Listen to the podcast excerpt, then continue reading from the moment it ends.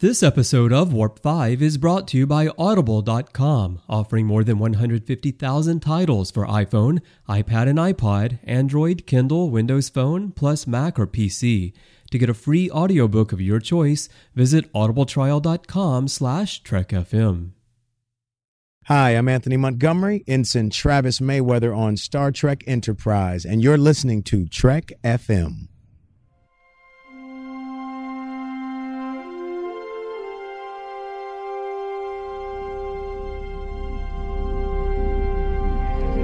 Trip?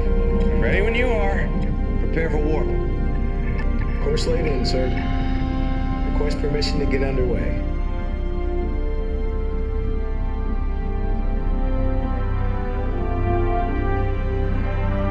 Let's go.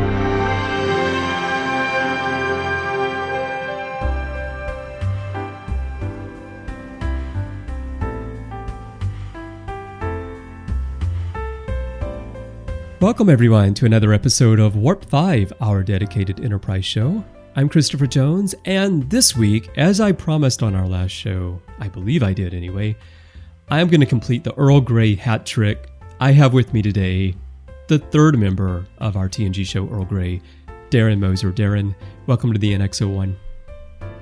Oh, thank you, Chris. It's it's been a long time since I've been back here, but I, I am glad to be back. I always enjoy talking about Enterprise, and I'm glad to to help you get that matching Earl Grey set. I think I get a T-shirt, or do I get one of those mugs that you guys have with the Earl Grey logo on it? I don't know. I'm gonna have to run that by my executive producer. He had to approve the logo going on those mugs. I'm not All sure right. what he's gonna say, but I think I can. I think I can pull some strings for you. Okay, I hope so. I hope so. That would be great. Yeah, last time you were here on the show, I remember we talked about regeneration and the Borg, and you even named the episode A Little Less Wetsuit, A Little More Laser Pointer. Yes, I'm. I'm. I'm hoping for some witty puns in this hour, so I can name it again. Very good. Well, we were talking about a topic for today, and you suggested that we talk about the very creepy but very good Enterprise episode from season two, Dead Stop. And it's one of my favorite Enterprise episodes, and really, I would say one of my favorite Star Trek episodes. And so I thought that sounded like a great idea.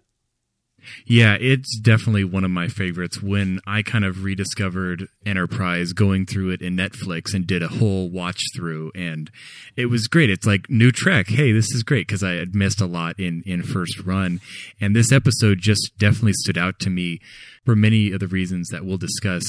None the least, which is you know its continuity from the episode right before it, uh, great special effects uh, a mystery plot. I'm always up for a Trek mystery, be it Clues or or Dead Stop. And uh, so, yeah, I was I was really glad that you picked this topic for us to talk about. Right. Well, actually, you picked the topic. Well, you agreed with my pick. Yes. Well, let's talk about it a little bit. Um, the well, you're from TNG, and the first subject that I wanted to talk about, um, thinking about a like a heading for this subject, I thought about Samaritan Snare, which is of course the title of a TNG episode. But it's interesting in Enterprise how naive the crew can be at times. I think about in season one with Archer out there saying, "Hello, we're from Earth." You know, Here's our you can spatial find our coordinates. That's oh, right. Gosh. I'm really surprised go. I didn't bite them more because that's really. I, I loved every person they would meet, especially the ones who were just like, "We okay, we work in space. I tow garbage, and it's like, what do you want? I got to tow this garbage over to Right. this sector. It's like this isn't. I'm not an explorer. I'm just moving from parsec to parsec. Like, just chill out, dude. You know, I, d- I don't want to make first contact. I don't want to share my database with you. Uh, which I mean, that, those databases are they? Is it like all of Wikipedia, like on a flash drive? I mean, what exactly are they giving them? I mean, do they edit out some of the more violent parts of our past? I would, I would hope so. But yeah, Archer definitely leads the naive captains, but he's the first captain. I mean, he's got to, you know, he's got to figure it out, and he does get some stiff doses of reality, especially in the episodes leading up to this, where I mean, his ship, it's it is, you know, they are looking for things to make them go. Uh, this ship has been banged up, blown up. It's it's missing a chunk out of the you know the saucer section, and and and hey, guess what? When when the when the titles end in the beginning of this episode, there's still a giant chunk missing, and Mhm. that's you know just such a such a wonderful piece uh, to to begin with. Which is great because on the commentary for this episode, which is on the Blu-rays, but was actually, I believe, back on the uh, original sets. I think it was. It's with Mike Sussman and Phyllis Strong. They talk about how in Star Trek, typically the ship's damaged, but the next episode it's fine again, which is what I call the Dukes of Hazzard effect. Because That General Lee. if you remember, yeah, the General Lee could just get the crap knocked out of it, and then they go to commercial, and when they come back during that 60 seconds, Cooter had fixed the General Lee, and it looked just brand spanking new. And that often happens with the Enterprise, and I love the fact here that they decided to actually address that in a realistic way in Star Trek. But as we were talking about Archer being naive, I think that's something that at times Enterprise got away from, even in season one, because there was this mix of everything's new, this is a prequel, and here are familiar aliens that you know and love, and here's familiar technology that you know and love. And so here was a moment where they did get back to that naivety. And the idea of them coming across this station, this repair station, somewhere out there in space, they have no idea where it came from. It's so good to be true. I mean, it's just it's ridiculous. Right, I mean, it's- it, it's yeah. It's way too good to be true. And yet they go in and they're happy to let this mysterious alien station repair their ship and initially, I think, buy into the idea that for some reason they can just pull in here and get everything fixed for a very reasonable price and be on their way. Yeah, the the ship or not the ship, the, the station, which is basically a character. I mean, It is, Uh, yeah. it- and and it you know Egg was giving them the silent treatment for a good portion. You know, as they're playing, I mean, doesn't respond to hails. It just, it, I mean, they almost would have, I think, turned away except for the aperture of the of the you know the port side just started to reconfigure itself to fit the Enterprise. And I mean, let alone just the fact that the Enterprise can even dock with any other ship. I mean, I, I mean, there is no Federation. There is no universal docking latch system. so the fact that you know the Vulcan ships and the you know Tellarite ships and this ship can all dock is just you know very very lucky. I mean, they're Well, they're really fortunate for that. Darren, I think, and you should know this as one of our TNG hosts. Go back to the chase. Now, when they oh, seeded Oh, the the, the oceans, so, and that's why there are so many similarities amongst humanoid races. They also put in there a, a predisposition toward universal docking ports and also universal computer interfaces. That's why you can go on an alien ship and work the control panels with such ease. It's also why all ships from all races can easily dock with one another. Well, I mean, it, it to a point, it does make sense. A humanoid. I mean, if everyone is humanoid, their their airlocks are going to be that kind of oval-ish, two meter high shape. I mean, they're not going to be this weird hexagon, you know, forbidden planet triangle door. You know, it, it's that. So I get I get that part, but uh, okay, we'll we'll look we'll look past that on onto the awesome space station, but. Well, what did you think about the station itself? Now, they never explain, of course, in this episode or anywhere else on television in Star Trek, where this station comes from. And and I Which kinda, is great. it- well, it's great. Although it is something that I think that in a seven season run of Enterprise, it would have been cool to come across another one somewhere Mm. and revisit that. And so there's been speculation amongst fans over the years about the origins of this station.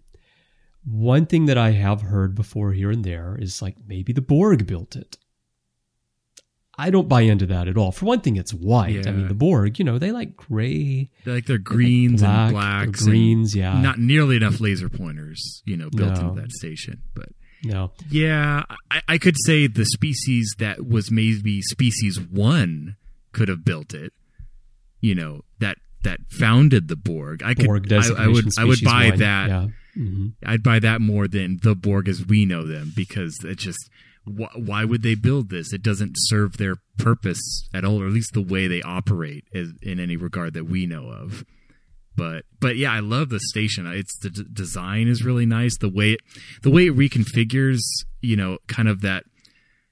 I don't know. It's like a, that accordion, you know, kind of spherical, you know, or, or cylindrical uh, design, and it, it's totally believable. That's the nice thing. I mean, they're they're presenting this new technology and this new station that we've never seen before, but you completely buy that some race could have built this. I mean, it's not too far beyond the realm of pos- uh, plausibility, and and the way that our characters react to it. You know, as we go on, you have you know Reed and um, Trip, and they're like, where wait this thing is doing amazing things where the heck is the is the computer i mean it's our computer's three decks high you know and this Mhm. as far as i can tell there's this tiny room in between them so when they start to react to it like normal humans and going wait this doesn't is this isn't a tardis ship you know this isn't a tardis station it, it, it's got to have a, a computer and then obviously it drives the plot forward but Mhm. uh but yeah i'd say much more 2001 look than borg Look and feel, yeah. But what you described there, I think, is probably why some people speculate that the Borg built the station because it reconfigures itself. It it can regenerate. It can repair ships. It's it's very much like a Borg like technology. It has a collective intelligence there. Yeah, in its yeah. hive mind. Eh, no, it, it does have a lot of similarities. I, I do I do buy that. I kind of Yeah. like my species designation one theory a little more. I like that actually. I really like that because it, it's like these. It's like Iconians, or it, taking it outside of Star Trek. It's like the transport network in Contact, in Carl Sagan's Contact. You know, it's this. Or the This- uh, the ancients in Stargate. You know, we Right. don't see them, but they've they've left stuff behind. They that left we stuff behind. find. Yeah, and I think that's really cool. And we don't get very much of that in Star Trek, only a little bit here and there. And I think it's a really cool idea that we should get more of. Now, here is something, and this is a spoiler alert. So, if you're planning to read Christopher L. Bennett's Rise of the Federation book series, and you haven't yet read Tower of Babel, you may want to cover your ears for the next 15 seconds. I mean, take out your earbuds because if you cover your ears with your earbuds in, it, that it, I tried it doesn't work. That's true. The final line in the book, in the second book, The Tower of Babel, is Your inquiry was not recognized. oh, that's And chilling. then it says Star Trek Enterprise Rise of the Federation will continue. Oh man, that's that's giving me shivers up my spine right now. Yeah, that's ooh. So, okay, we're done with the spoiler part right here for a novel. And of course, I think most of our listeners don't read the Star Trek books anyway, so but you should because the Enterprise ones are very good. Why why read them when you can listen to them on audible.com? I wish. I wish the Enterprise books were on Audible. Oh, that's true. We That's have to get Star Trek books back in audio format. But anyway, so that's really cool that we may, in the books, in the next entry in the Rise of the Federation series, find out the origin of these stations, or we may not. It may remain a mystery, but it seems that one of them may appear there.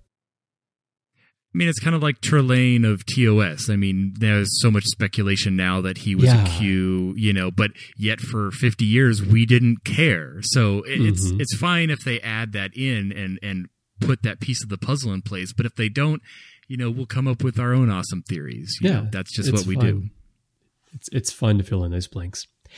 Well, let's go on to the continuity elements because that's another thing that I love about this episode. And you know, I'm a Niner. That's my favorite series is Deep Space Nine.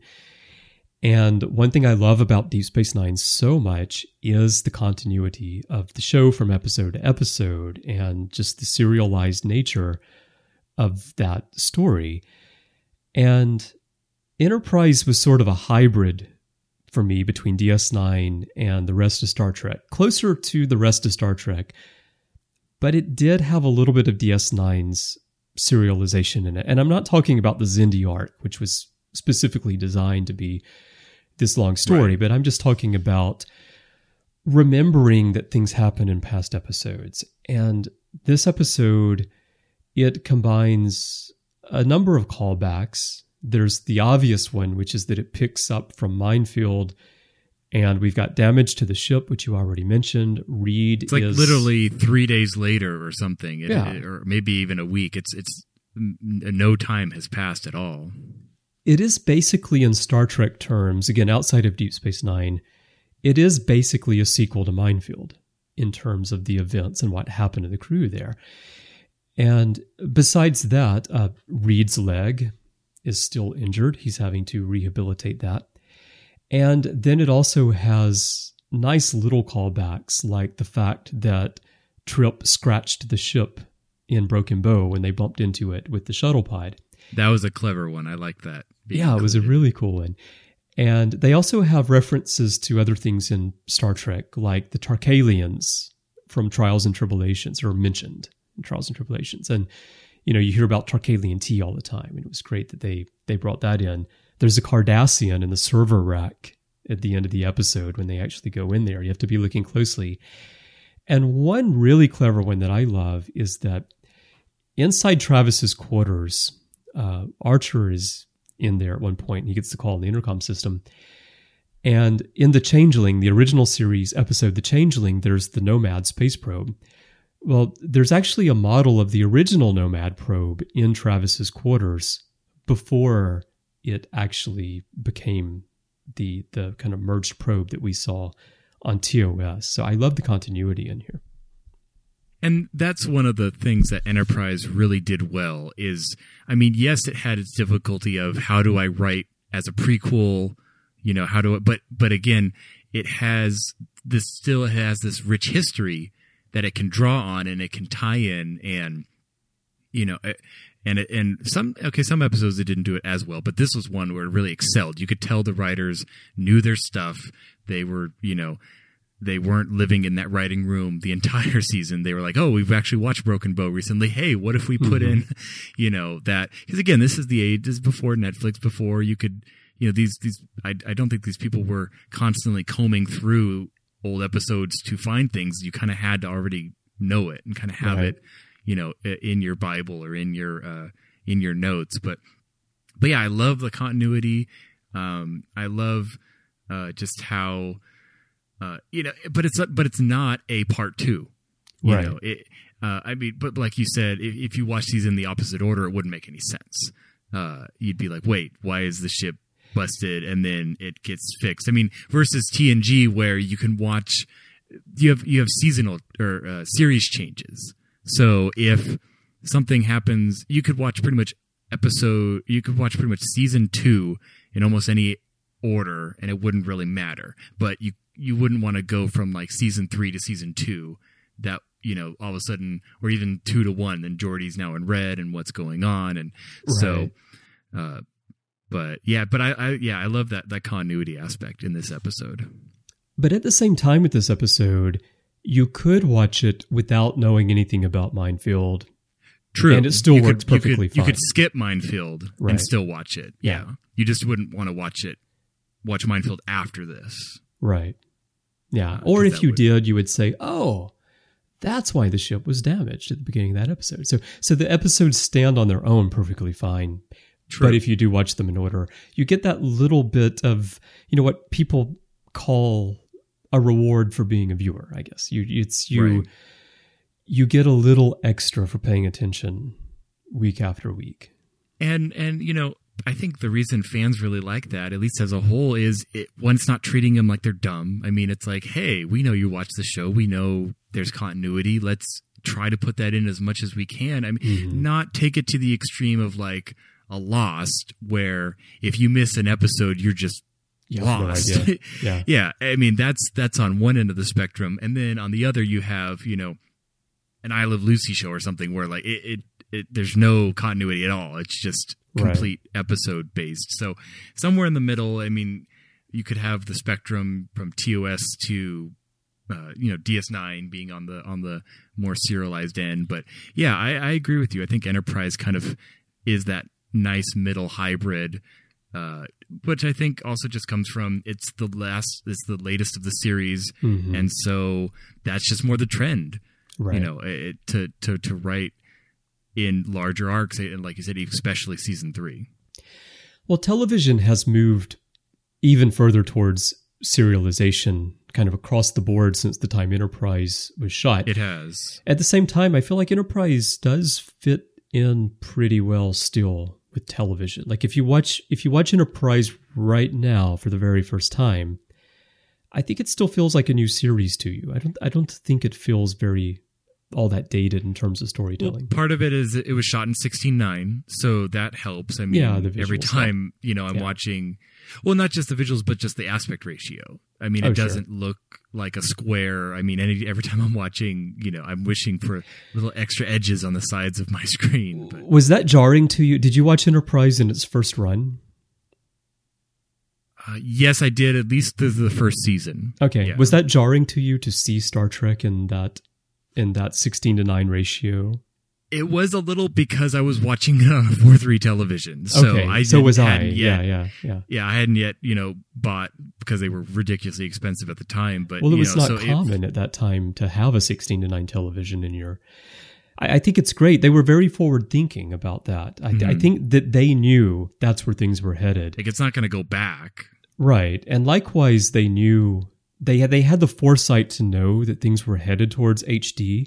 So they actually did the visual effects in HD, Yeah. even though they didn't have to at the time. And that's why we got the Blu-rays so much sooner. I mean, Right. it was much less of a of a deal to than TOS or or, or Mhm. next gen to to recompile. Although, although I have to say with next gen, those guys Oh, it's They- it's amazing. they were very, very smart. It's like they, I'm sure they didn't anticipate that 20 years later, 25 years later, that everything was going to be in this HD and, you know, they're going to need all that. But they went ahead and they put all that extra work in and they did all that detail work and they shot it on film. And, and I know some of the visuals had to be redone, but for the most part, all that detail that we're seeing now was put in there with them not knowing that anyone would ever see it. It's it's amazing. I mean, you could easily make the show going, well, this is going to be output at like 420 a line height. I mean, that's Yeah. ridiculously small. That's not a good resolution at all. But it, it makes me, though, kind of sad just for, for current shows because a lot of stuff is shot digitally now. And it's like when you shoot digital, you're kind of locked in. I mean, you can up convert, but Mhm. It's not the same as film. I mean, people don't realize like a, a single frame of film is just ridiculously dense and complex with an image. Like you can, whatever 30 years from now, technology of digital that would come out with, you could still probably go back to a 35 millimeter print and pull to that quality. Oh yeah. Uh, it's, it's, it's beautiful. So, well, w- watch the Twilight Zone. oh it, yeah. it looks beautiful in HD.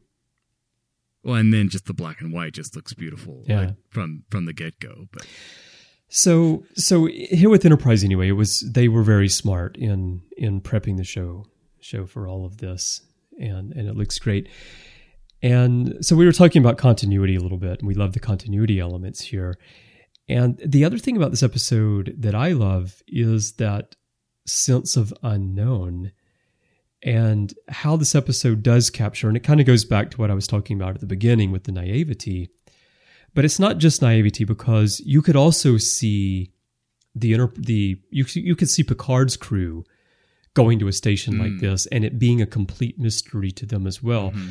I, I I think that in Star Trek through TNG, DS9, and Voyager, we kind of got that feeling that everything's familiar. Like even if we haven't encountered this alien race before, there's really not very much about them that would be unusual to us. I mean, especially in Voyager, I mean, they're supposedly halfway across the galaxy, and Mhm. yet they encounter opposition X from species Y, and just you know they're gonna get through it. You know, it's not gonna be an issue. But with Enterprise, they've they've given enough resistance to the world that you're like, well, I don't know, like.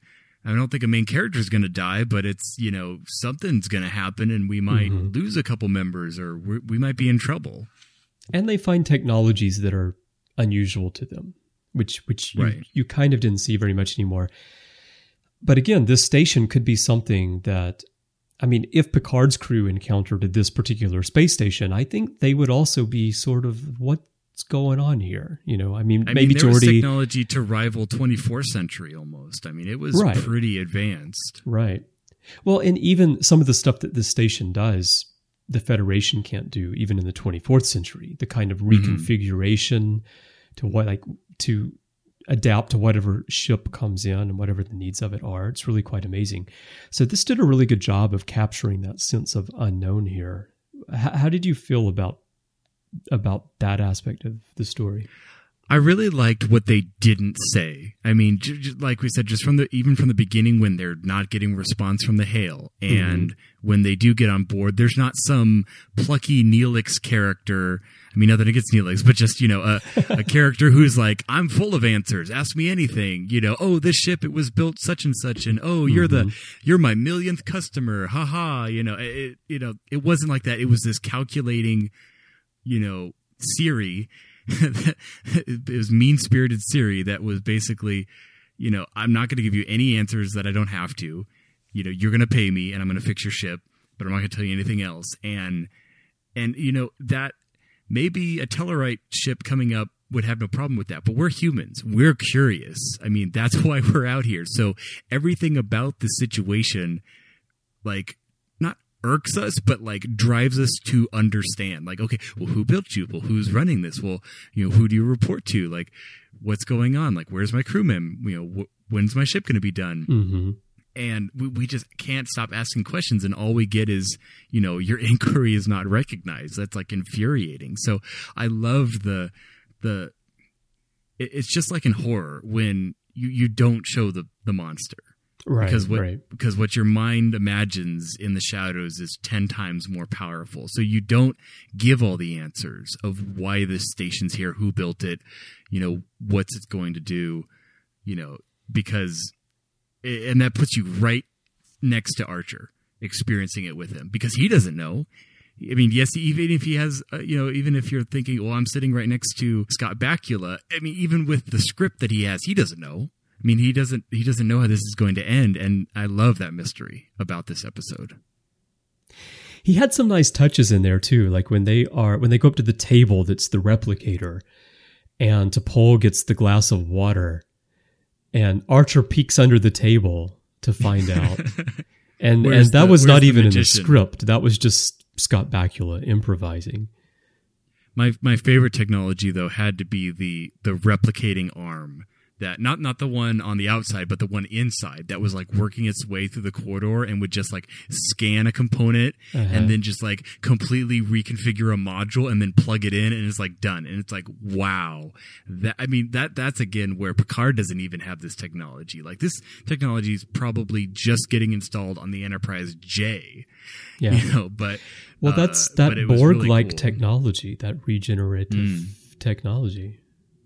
Or Yeah. or just replicative. I mean, it was replicators to a much higher technological sophistication than I mean, even the table. I mean, we've seen replicators. It's a box in the wall, and it has to be in this space. And it and and you know, don't put your hand in there when it's being formed. I mean, there was no safety shield around that table when it hmm formed something. You could have stuck your fingers half in the glass if you wanted to, but but yeah, the table, the the regenerative arm, you know, all those pieces were were really cool. I think I think this uh, episode was even nominated for like visual effects. It was done so well. I Yeah, it was, and it actually won an award for the the models of the space Mm. station itself. Of course, they're digital models; they're not physical Right. models. Uh, but it won an award for that as well. I'd give it an award. Yeah, the technology in here is interesting because it does give us a glimpse of, like you say, Starfleet technology before it happened. right. Except We're familiar with re- replicators and transporters and hmm you know, really smart AI computers. I mean, the computer in Enterprise doesn't talk to them, but we're used to that, and and so it's again that hat nod to people who've been watching next gen set in the 24th century. It's like, oh, hey, Mhm. look at this. Uh, another species has this before we do. Yeah. But when they pulled in, I wanted to hear the computer say, please state the nature of the structural emergency. That that would have been that would have been good. and they would be like, hey, that's catchy. We should we should write that down. But There's also medical technology in here too, like medical regenerative right. technology. And I, I do you see cloning technology in here in a sense? I mean, that's not a Starfleet technology per se. I mean, I guess Starfleet could, humans could clone, but they don't for ethical reasons in the 24th century. But we do see other alien races who clone. I think so to a point, although I would say it's less cloning and just replicating dead matter Mhm. because the clones are never alive. And it's just, again, it's just, it's the core of that replicating technology. It's like, well, we're just going to, instead of make a bulkhead, we're going to make the structure of a living organism, but it's Right. not, it doesn't have that essence or life in it.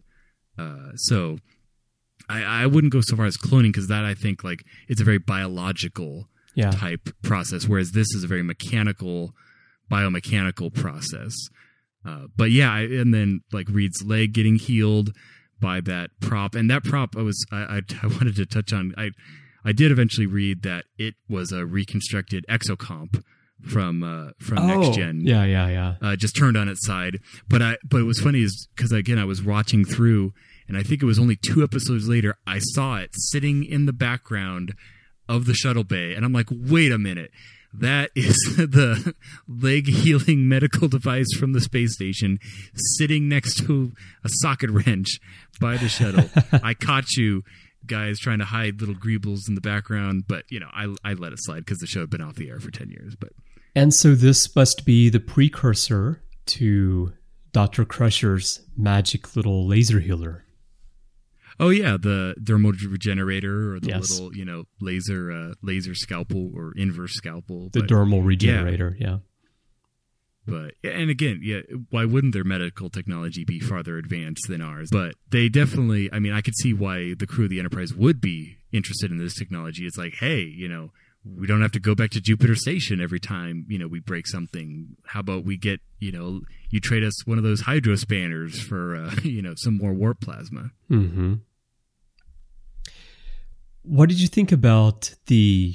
Well, we, we've talked a lot about the station itself, but the interface of it is something that I think we can all associate with because it's it's almost like for for what you guys would be familiar with in the states, um, most of all, probably an ATM machine at a bank, and for me here in Japan, it's that and also the ticket machines at the train stations, which are similar type touch panels that are really complex with all sorts of options that you have to pick through.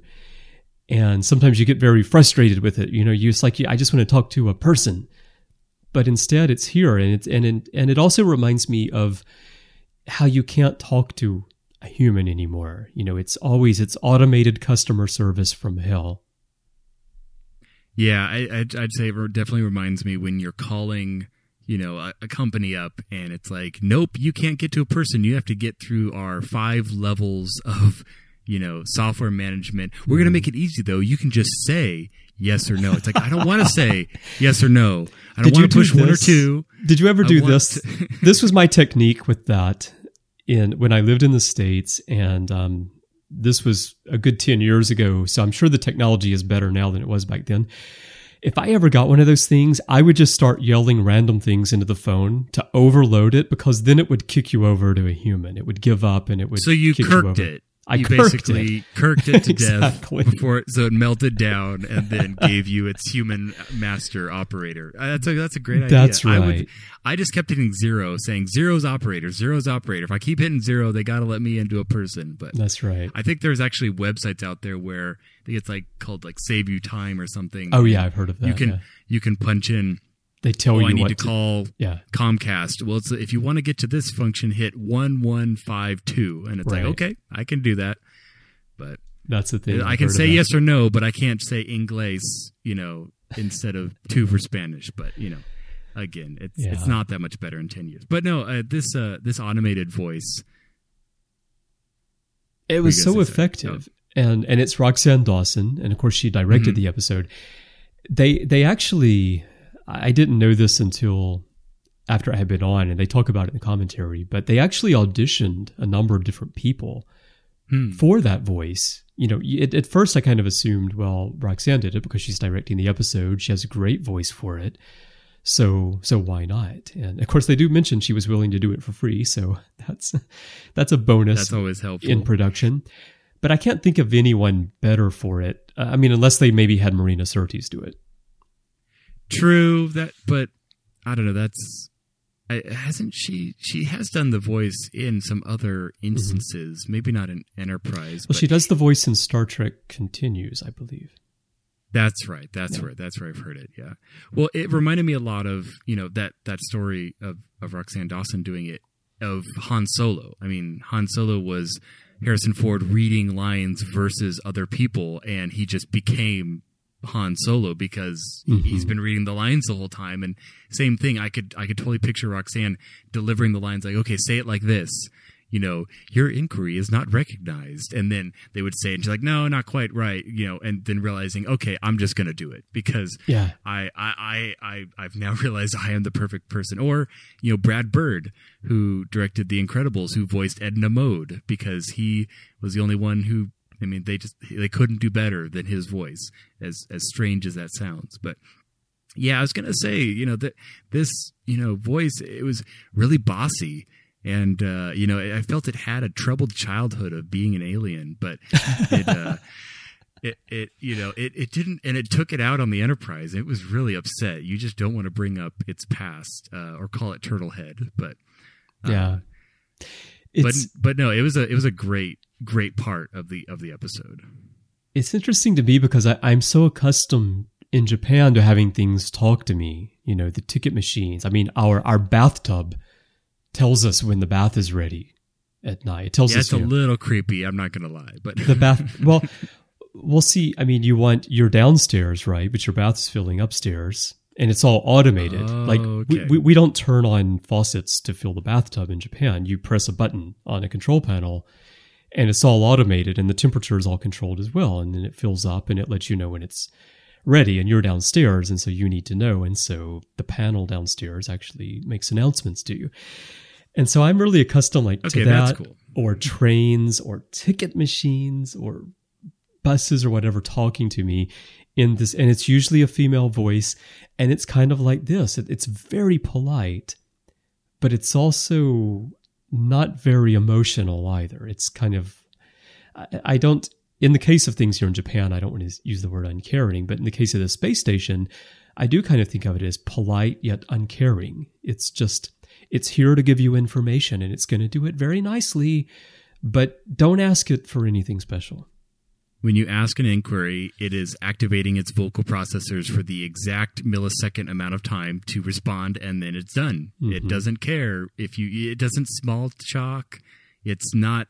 It didn't subscribe to Hutch Hutchinson's, you know, school of small talk for AI computers and androids, but it.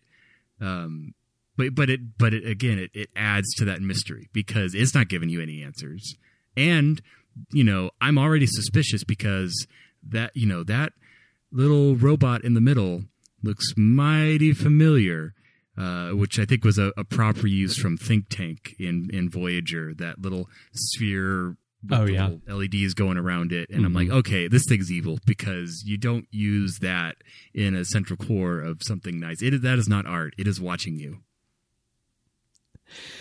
maybe the station is collecting props from other episodes of star trek the, That's it. the station actually goes around it's a collector it's a star trek it moves through time and space and it gathered an exocomp from that episode and the ai from that episode and it maybe fajo's race from yeah uh, right uh, you know that from the most he- toys yeah yeah from the most toys maybe he built this although i highly doubt that they would be technologically advanced I doubt it. If he that, built but it, it would be really, really gaudy. It wouldn't be nice Yeah. and white and clean like this. Maybe this was their minimalist era but So, but the voice was, it was the perfect thing for Archer to play against because we talk about human naivety, the sense of the unknown, how do humans react to things, and and Archer is a lot more like Kirk in in this type of situation. But but he wants maybe to talk even to a person. well, he wants to talk to a person, but like I think Kirk would get upset at it and want a solution more quickly than Archer does. Archer is gonna like, oh wow, this is kind of cool. Oh, they're gonna do this for us, and wait a minute, you're not listening to me. And finally, he gets really ticked, and he's you know, you you. There's that great shot of what Archer looks like from inside the control panel. Yeah. Whereas I can see Picard, like Picard would eventually just kind of sigh and tug on his tunic. And then ask Data and Geordi to figure it out. Right. and that would be it, you know. Uh, so so Archer gets very frustrated, but it is it is the human nature, right? Like at a point we're gonna get so frustrated with this. And then as you mentioned earlier on in our discussion, then we really try to figure out just what's going on here. And that's where they really do figure out what's going on. And of course, the fact that the, the station thinks that Porthos is a crew member was a wonderful little use of Porthos in this episode. And there's a great, I, I love the shot, the shot of Porthos in his quarters with Archer, but the perspective is like they're shooting it from Porthos's level. They're down Really, on the really floor. low, It was it was beautiful camera work there. I'm sure they had to, you know, drill a hole in the floor and shove a giant HD camera into it, but but it was worth it. It it, it Yeah. gave that that unique perspective and um well, you know, and but again with the the you know, the the mystery part as as the episode progresses and you you we we lose a series crew member. Like, oh my goodness, like that. Wait, this is episode what four, or five of season two? That can't happen. I mean, I know he's born in space, and I know a lot of people feel he's already, you know, run his course on where his character's going, but you can't just kill, you know, Mayweather. You know, who's gonna fly the ship? Uh, and you know that that was some nice twist. I, I, I again, it was another great episode because everyone kind of did something Yeah. you know, or figured out a piece of the puzzle as it went. You know, T'Pol was always distrusting, and you know, Archer was like, "I'm gonna have a plan," and Porthos was like, "You look funny," and you know, everyone everyone did something. And Trip was like, I'm gonna have some pan fried catfish. This is the best ever. It's like, Captain, before we blow it up, can I just have it replicate pan after pan after pan pan fried catfish and just shove it in my locker? No trip. talking about the replicator technology being more advanced though apparently it's it's sort of it's what's the word it's predictive i guess i was going to say hmm. adaptive but maybe predictive you say pan fried catfish it prepares the rest of the meal for you because it was like a full meal Yeah, it That they didn't like a- ask yeah, for. everything that would go with it, you know, Right. with appropriate wine on the side, almost. right Exactly. I mean, if you drink wine with catfish, I don't even know, but Probably not. I think you drink beer. I'm from Alabama. We do have catfish. You can go to the catfish restaurants dedicated to nothing but catfish. I'm pretty sure beer would be the choice of drink. Yeah, but exactly, it was the full meal. I mean, this isn't shake and bake. It's it gives you, you know, Yeah. every everything. But talking about Travis, I thought it was really clever though, because Travis didn't have that much to do on the show. Now, when I go back and watch season one, I do see a lot more for Travis in those episodes than I remember them being. So I, I think that the notion that Travis is a forgotten character right off the bat is something that's sort of um it's a collective a reflective. yeah it's a notion. it's sort of like the common belief that has evolved over time that's not completely accurate as to what's on the screen however he is probably maybe he and hoshi are the least used characters on the show and so if you are going to pick a character who's going to die in the episode travis was a really good choice to, to kind of make the viewer think for a moment that may, maybe he did die kind of like and, and you had continuity from the last episode, so maybe in the next episode he's still dead. I mean, maybe Mhm. he'll come back later. Who who knows? I mean, yeah, he does feel like that fifth character. Like Mhm. you know, he's just he's that far removed from the main person that you're like, okay, maybe maybe something is going to happen. You know, maybe he felt he wasn't getting enough screen time and he wanted to leave the show. I mean, they're just like Yar, you know. Yeah. You never know. I mean, it's, I, I think, again, watching it as a Star Trek fan, you're thinking, okay, he's not dead. It's, they're not going to kill the main character. But My Netflix queue says I still got a couple more seasons left. So I just, I know he's not, he's not dead. But if it had been Reed or Trip or T'Pol who they had found, then you would know something's up right off the bat. Yeah, it's true. It would have tipped their hand way too early in the episode. There actually was, a, they were going to have a scene in the episode where Travis actually saw his doppelganger, saw his replicated clone. We Mm. decided we weren't really going to call this cloning, but they decided not to do that because they did feel like that His copy. that tipped the hand too soon. Right. Yeah, if that were the case. So. You get you see it beam in, and then the you know paralyzed, you know Travis gets beamed out or something Mhm. like that. Right. One thing that I didn't actually put on the outline, but one thing that I do really enjoy about this episode as well is the character moments that we get. Because again, one reason why I love Deep Space Nine is because of the really, really deep character interaction. And this episode does a really good job of that as well. We have moments between Archer and Reed. We have a great scene between Hoshi and Phlox, which I think hmm. they both play really, really well. And John Billingsley, in particular, plays that scene beautifully. He is so good at He's- playing he's those good. emotional moments. Yeah, no, he he's he's almost the the hidden gem in the cast mm-hmm. because he's he's just really a really good actor and he gets a lot of great episodes and a lot of great lines. Fortunately, like they use him Yeah. and he's not you know under under underserved. But yeah, and and that scene with Hoshi, I mean, uh, it's nice because I mean, I, it makes me think of like um, Q Who, and you have a portion of the Enterprise gets sliced off, and you know, twenty seven or so crew members have died, but and we see Picard, he's like mad about it, but we don't. I mean, it's a crew of a thousand, so it's it's kind of different. Whereas, you know, that you know, even one person dying on the NX-01 is like is a huge deal, and and we're like as humans, we want that to be felt. It's like okay, this should be a big deal, you know, especially for those closest to him.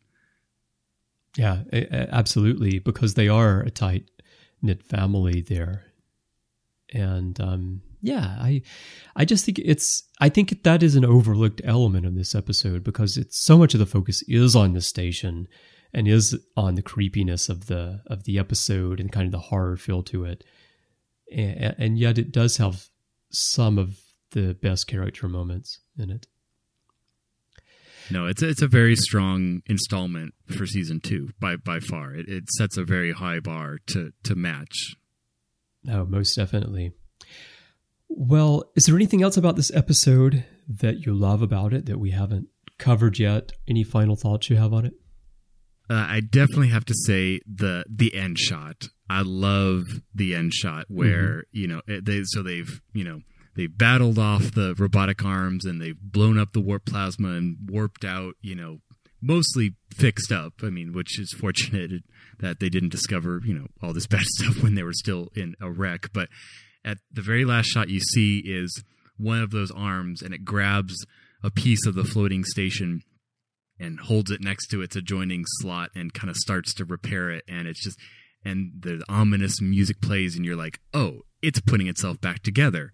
You know in a couple of months this it could just be sitting there like normal like nothing had happened ready to i mean i'm sure it probably lost its its main core but it would start again at square one. And then the first ship it's its, its first uh, donation to its computer core. And just that scene just that hint of this isn't over was great. I love that part of the ending because it just because we still didn't know who these people were. We still didn't know who built it whether it would show up again.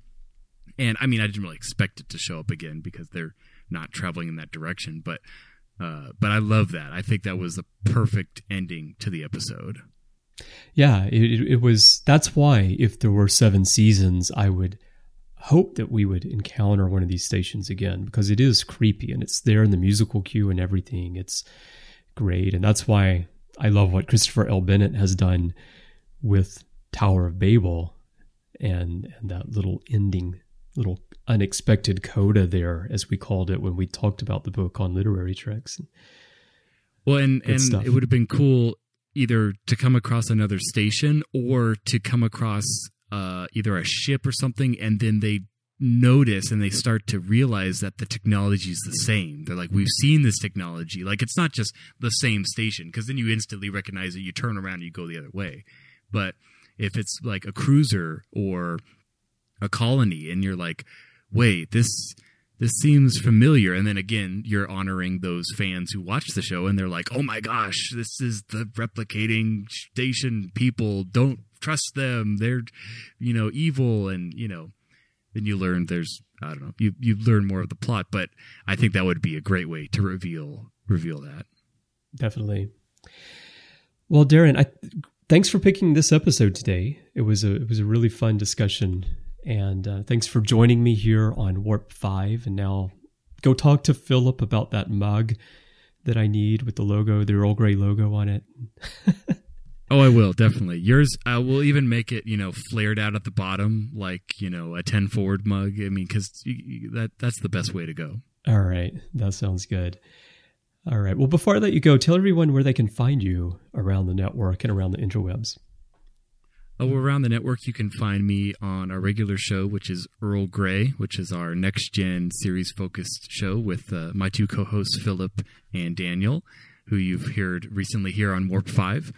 And uh, we just love talking about all things next gen from the show to the crew, episode reviews. Uh, but we really get in, you know, beyond that to a lot of the detail and the character interactions and all the great parts. And I, we're, we're, we're, have our sights set on 100 episodes at least. We're blowing through it. We're never going to stop us. Uh, we're going to catch up to some of those other shows and surpass them. We're going to lap them. Uh, but, so you can find me there. You can also find me on my personal sci-fi show, which is called the Doctor Sci-Fi Show, and we I talk more about broad science fiction topics and change those topics each month. Uh, we just finished a topic on toys, and I did a great episode on Playmates toys, the Star Trek line, which was a lot of fun to talk about. Uh, it just one of the big things from my childhood, and this next month we'll be covering space, and I actually get to visit the Armstrong Space Research Center next month, and I'm going to do some live broadcasting from there. So I'm really excited about that. So Cool. the so podcast wise, you can find me there, or if you want to chat more about any episode of of Enterprise, it's always fun to talk about. You can find me on Twitter under Doctor Sci-Fi, which is D R S E I F I. Excellent. It's too bad Playmates didn't make one of these repair station toys. Oh, that would have been great. Or would've been a even great just or, or or make one that could fit around like a micro machine. So it's you know maybe only about 10, 8, 8 to ten inches Yeah. big, but you could reconfigure it. You know, I just I, I would buy it. you know, I just finally they these official Starship collection that Eagle Moss is doing Eaglemoss, yeah. Europe and in the That my US budget just cannot support.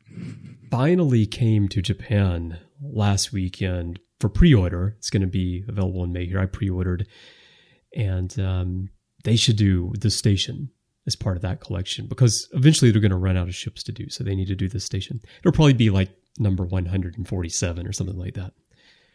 Well, yeah, it has to have a 47 in there because you know, right. it's Star Trek. But that would be great. I would, I, especially if they could put a little extra into it and make it articulate, where you could, you know, cat cradle or whatever that's called, make it bigger or smaller uh, Mhm. to to fit around your other ships. That would be really cool. All right. Well, thanks again for joining me, Darren. You're welcome.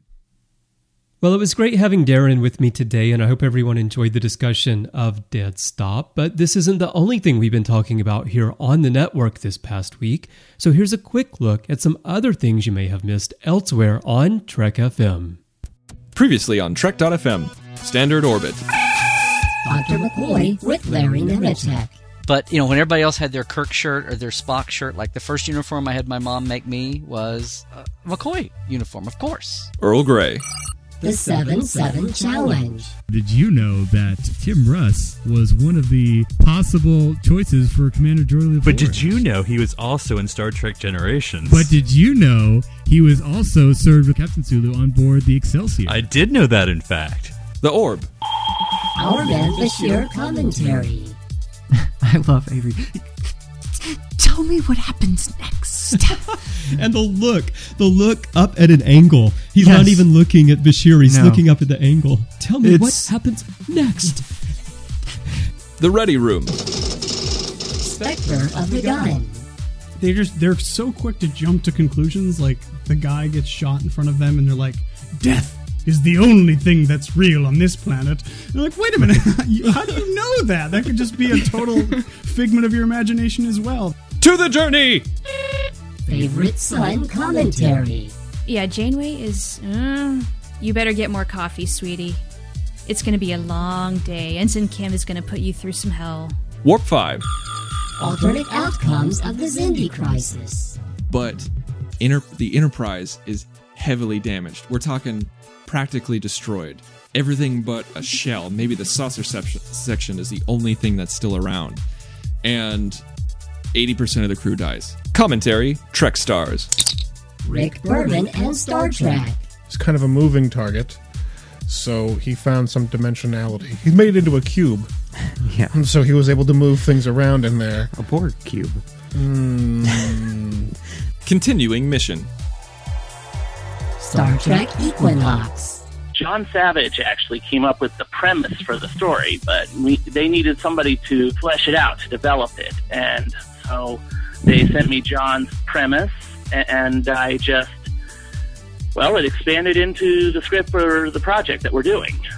Melodic Treks. The Borg in music. In when when they released it as a Blu-ray, When they combined them, they connected them, and there's The no feature. delay. There's they, they cut off that music, and then it's just like, oh, that didn't work. Literary Treks. Rise of the Federation. Tower of Babel. Saval talks about this idea that you know people mutually consent to abide by these rules for their collective benefit. The idea that you know a- absolute unfettered freedom is just a ridiculous idea. And that's what else is happening on Trek.fm.